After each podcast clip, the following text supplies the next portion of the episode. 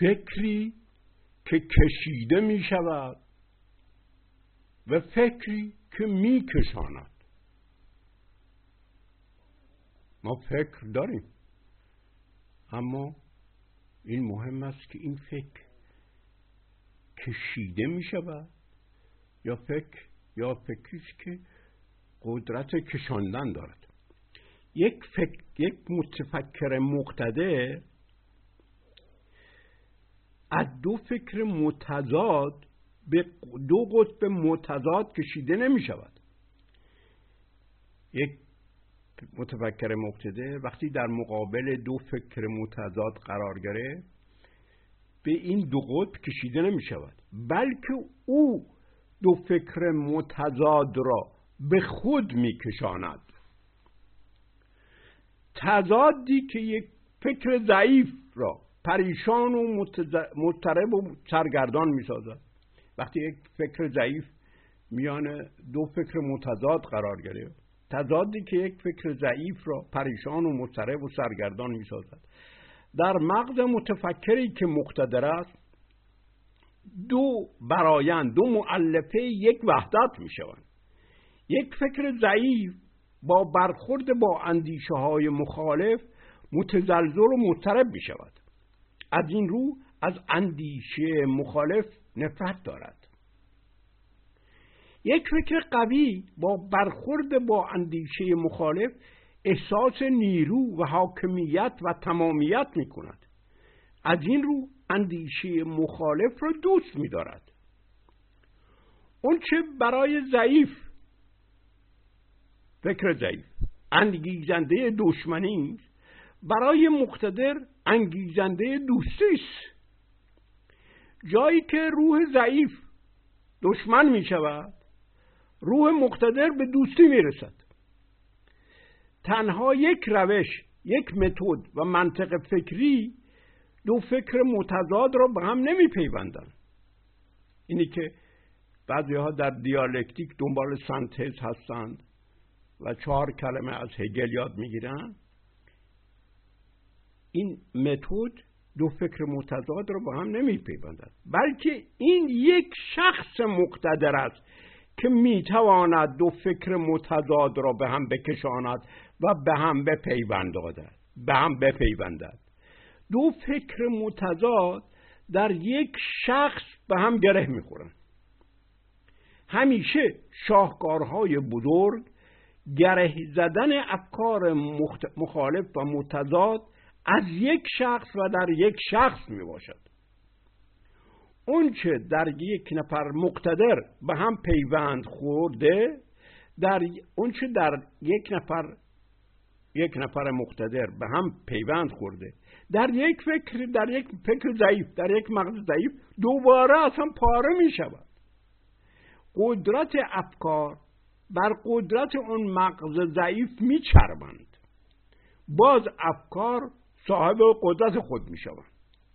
افکاری که تا به حال تابع بودند افکار حاکم می شوند. یک فکر در دو نفر مختلف دو موقعیت مختلف دارد. در یک مغز اون فکر تابع است، در مغز دیگر اون فکر حاکم است.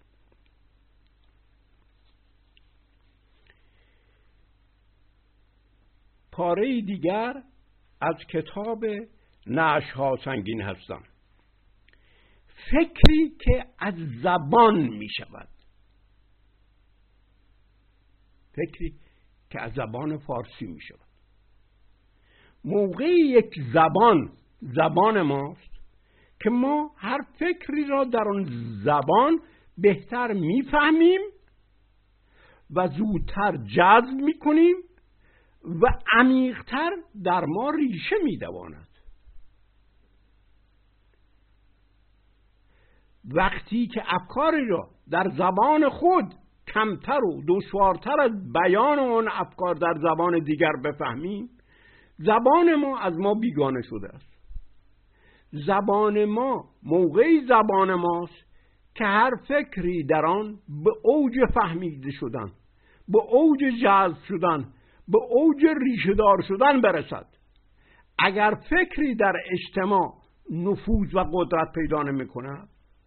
برای آن است که هنوز در آن زبان بیان نشده است، در آن زبان اندیشیده نشده است. میان فکری که از زبان دیگر ترجمه شده به فکری که از همان زمان شده تفاوت بسیار است. دردسر اغلب این جنبش‌های سیاسی و اجتماعی ما همین است. این افکار در زبان ما نشده است.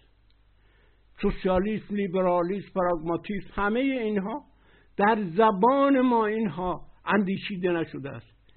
این است که ولو فهمیده بشود جذب نمی‌شود، ولو جذب بشود ریشه در عمر نمی‌دواند.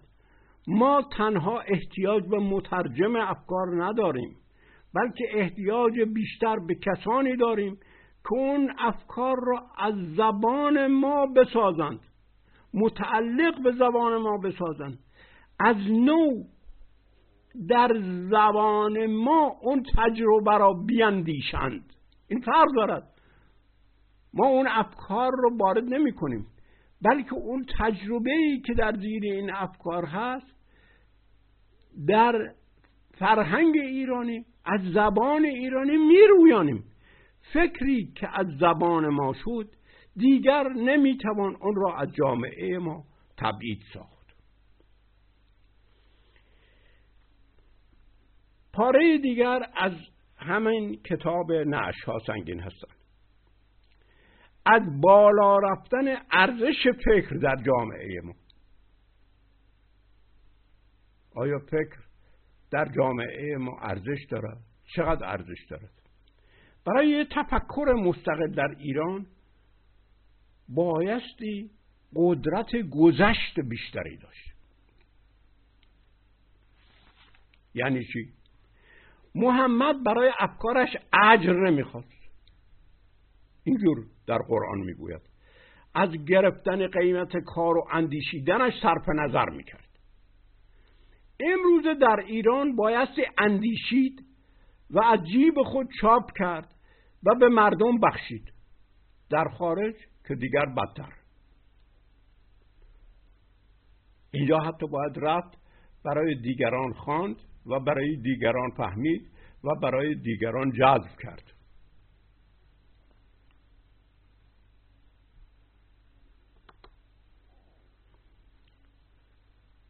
این هم علامت آن است که جامعه ما ترقی کرده است و فکر ارزش بیشتری پیدا کرده است.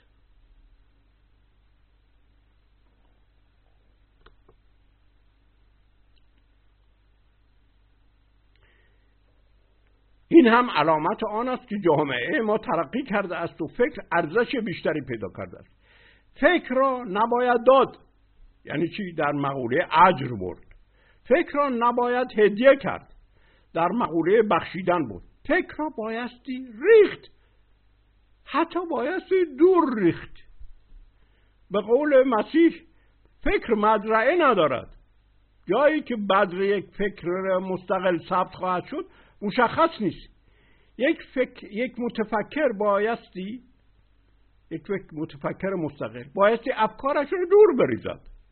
هزاران افکار او خواهند خشکید و پایمال خواهند شد و در شورزار نابود خواهند شد تا یک فکر او به حسب تصادف در جای حاصلخیز بیفتد.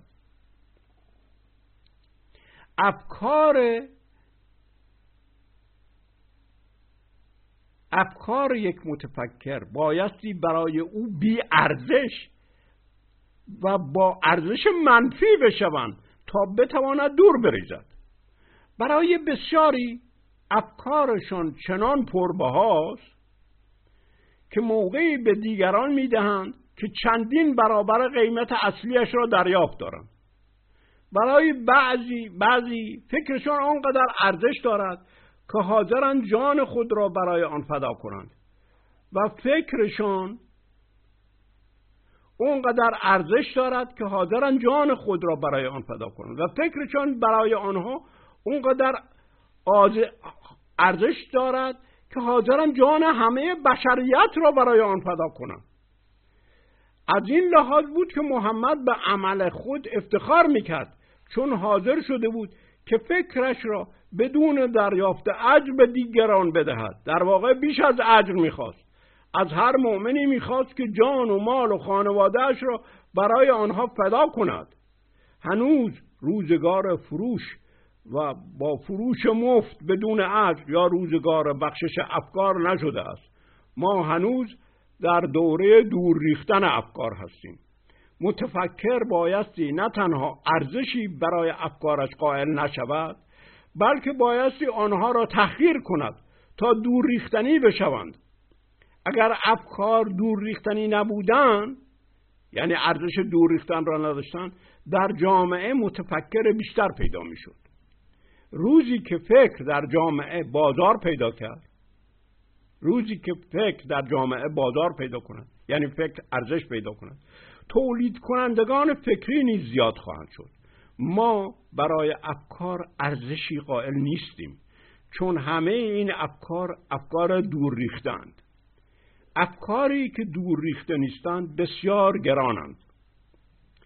چنین افکاری را فقط به قیمت جان به ما میفروشند. مردم افکاری را که به قیمت جانشان میخرند آسانتر میخرند.